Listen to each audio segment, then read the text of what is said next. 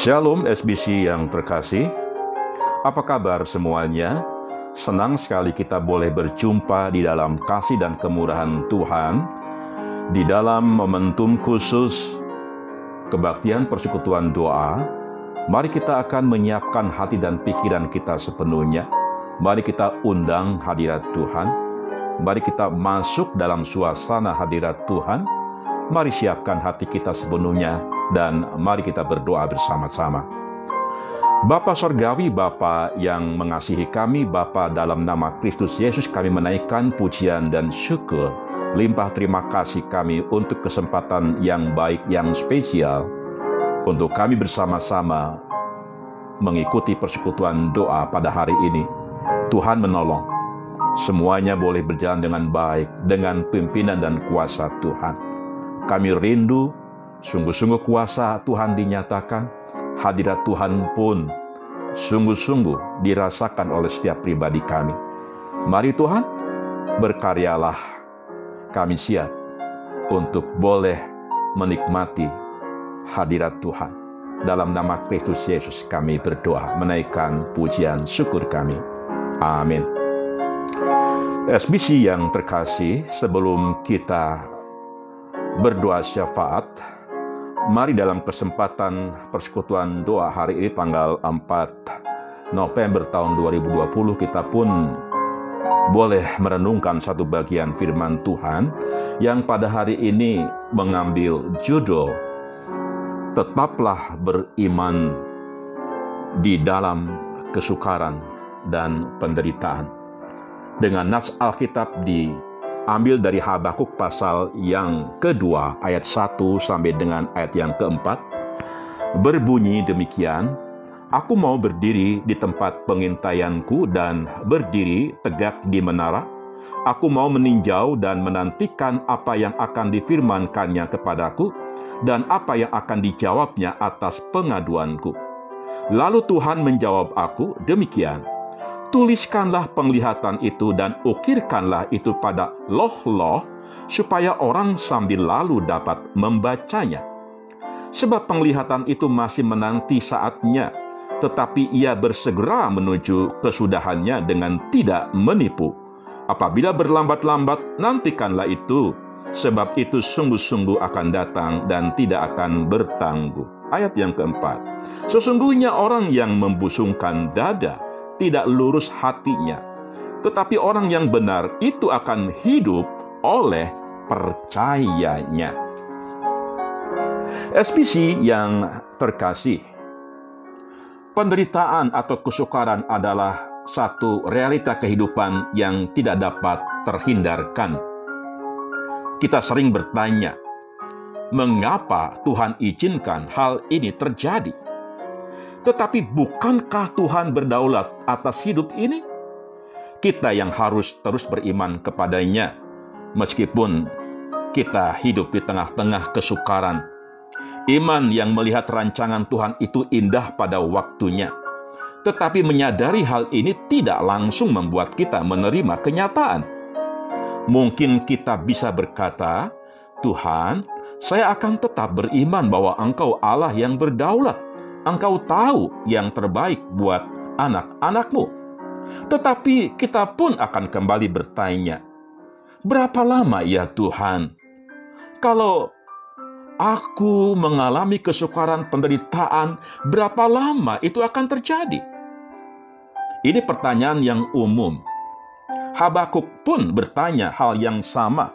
Kalau kita perhatikan Habakuk pasal 1 ayat yang kedua, Berapa lama lagi Tuhan aku berteriak, tetapi tidak kau dengar. Aku berseru kepadamu penindasan, tetapi tidak kau tolong. Berapa lama? Sehari, seminggu, sebulan, setahun? Bagi mereka yang tidak sedang mengalami penderitaan, setahun adalah waktu yang cepat berlalu. Tetapi bagi mereka yang mengalami penderitaan, kesusahan yang berat, satu hari itu ibarat satu tahun.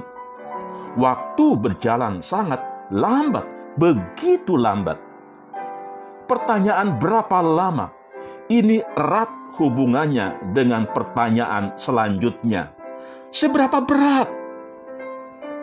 Mengapa tidak semakin ringan dari hari ke hari? Sebaliknya makin putus asa dan tak berpengharapan. Makin berat. Satu masalah belum selesai, masalah yang lain pun datang, bahkan datang bertubi-tubi. Berapa lama dan seberapa berat itu menjadi pergumulan kita sekalian. Perasaan ini ada dalam diri Habakuk setidaknya ada dua pertanyaan penting dari Habakuk kepada Tuhan. Yang pertama, mengapa Tuhan membiarkan kejahatan yang dilakukan bangsa Babel? Habakuk hadir di zaman sebelum pembuangan Babel mencapai final. Kemungkinan Habakuk hadir di zaman Yosia sampai Yoyakim. Kalau kita lihat referensi dalam dua raja-raja, pasal 22 sampai dengan 24 Raja Yosia adalah raja yang baik yang membawa bangsa Yehuda kepada Tuhan, tetapi itu hanya berlangsung sesaat. Setelah itu bangsa Yehuda kembali hidup dalam kelaliman, kejahatan, dan penindasan di bawah pemerintahan Yoahas dan Yoyakim. Mereka yang berkuasa menumpahkan darah orang yang tidak bersalah. Mereka mengambil pajak dan menyengsarakan rakyat mereka membuat patung berhala dan banyak hal lain yang diperbuat mereka yang membuat murka Allah. Tuhan menjawab Habakuk, ada waktunya bangsa Yehuda akan dihukum ke dalam pembuangan dan Tuhan akan memakai bangsa lain. Tetapi ini membawa Habakuk kepada pertanyaan yang kedua. Bagaimana mungkin Allah menghukum bangsa Yehuda, umat pilihannya, melalui bangsa Kasdim? Kita tahu bangsa Kasdim yang dimaksud di sini nantinya dikenal dengan kerajaan Babel yang akan bangkit menjadi bangsa yang kejam dan sadis. Kalau kita perhatikan dalam Habakuk pasal pertama ayat 7 sampai dengan 10 jelas diungkapkan di situ. Habakuk tidak bisa terima bahwa bangsa Yehuda yang memiliki Allah yang berkuasa ditaklukkan oleh bangsa lain.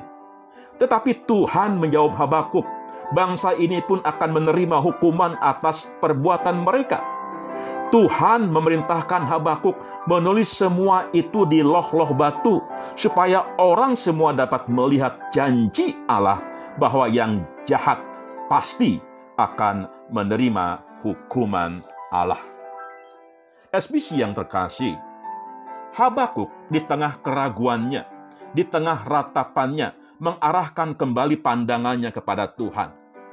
Apa yang dapat kita pelajari dari Habakuk? Yang pertama, perhatikan ayat yang pertama. Di sini ada satu kata yang penting menjadi tekanan kita. Dalam ayat pertama, melihat. Melihat apa? Melihat Tuhan bekerja. Habakuk memposisikan dirinya seperti seorang penjaga di menara pengawal. Seorang penjaga tidak boleh tertidur dan tidak boleh meninggalkan posnya. Seorang penjaga harus diam, melihat, dan tetap siap siaga. Apakah ini artinya? Ini merupakan sebuah tindakan menarik diri dari pandangan kita di dunia ini dan mengarahkan pandangan kita ke sorga. Ini merupakan kebiasaan nabi-nabi Allah menantikan dengan sabar dan setia wahyu Allah apa yang menjadi rancangan Tuhan. Pemahaman ini membawa kita mengerti bahwa Tuhan menghendaki kita tenang menghadapi pergumulan kita. Tuhan ingin kita melihat bukan apa yang di depan mata, tetapi apa yang ada di balik kesusahan atau penderitaan itu. Tuhan ingin kita fokus kepada janji Allah, bukan kepada masalahnya. Latihan spiritual yang baik dalam hal melihat adalah berdoa. Habakuk berdoa.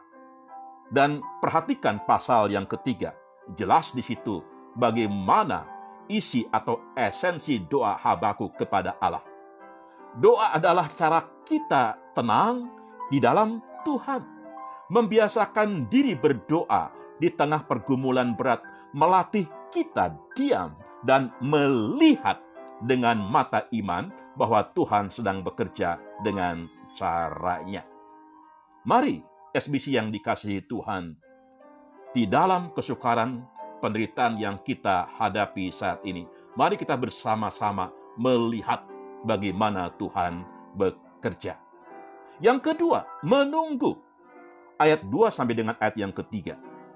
Tuhan tidak main-main dengan janji-janjinya. Kita mau semua cepat selesai. Kita mau semuanya serba instan tidak ada yang mau berlama-lama dalam penderitaan, kesusahan, penderitaan, ataupun kesukaran. Tidak ada satupun. Tetapi waktu Tuhan bukan waktu kita. Apa yang kita lakukan di waktu menunggu?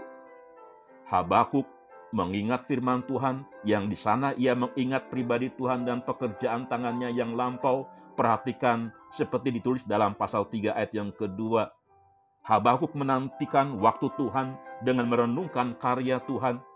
Bagi kita, lewat karya salib, kita mengingat penderitaan Kristus. Dia telah menyelesaikan penderitaan manusia yang terbesar, yaitu dosa. Dosa bukan hanya bicara soal penderitaan yang diakibatkan sakit penyakit yang kita alami, penyiksaan, kekerasan yang kita terima, kemiskinan materi, dan lain sebagainya. Dosa adalah segala penderitaan itu yang bersifat kekal. Percayalah bahwa yang terberat saja sudah dibereskan Tuhan. Kita telah ditebus dosa oleh Tuhan. Ingat selalu akan salibnya. Kalau hal yang terberat sudah Tuhan bereskan, apalagi hal-hal yang lain. Mari kita menunggu janji-janji Tuhan. Yang ketiga, mengimani. Ayat yang keempat. Bangsa Babel merasa sombong sebagai bangsa yang terkuat. Tetapi yang akan hidup di hadapan Tuhan adalah orang yang hidup oleh percayanya. Tuhan Yesus dalam kisah di Injil Matius pasal 8 ayat 23 27 kita melihat di situ bagaimana para murid mereka ada dalam suasana yang sungguh-sungguh tidak nyaman. Mereka sedang diombang-ambingkan oleh badai. Dalam Injil Matius 8 ayat 23-27 mengajarkan kepada kita bahwa dia tidak pernah meninggalkan murid-muridnya dalam keadaan apa pun. Bahkan di tengah badai sekalipun. Bahkan dalam keadaan yang seolah-olah dia tidak bekerja. Sesungguhnya dia terus bekerja.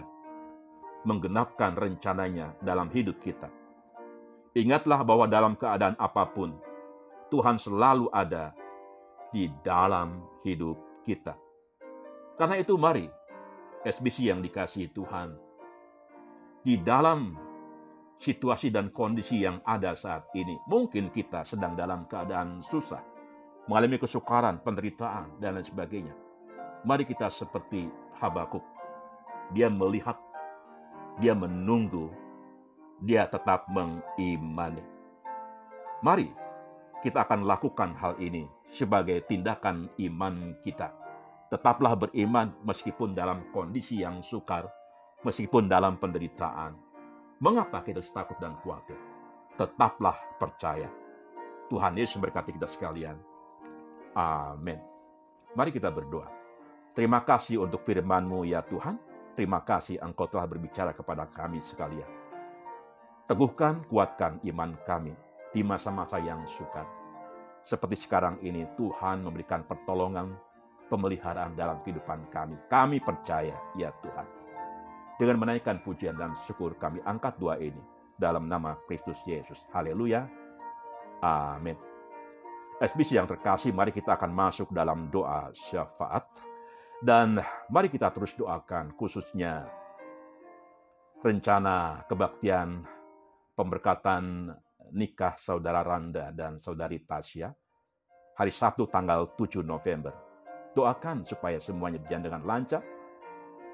Demikian pula kita terus berdoa bagi rencana pemberkatan nikah saudara Abraham dan juga saudari Siska. Biarlah Tuhan yang memimpin, menyertai, dan Tuhan melancarkan jalan sehingga semuanya berjalan dengan baik sesuai dengan rancangan Tuhan.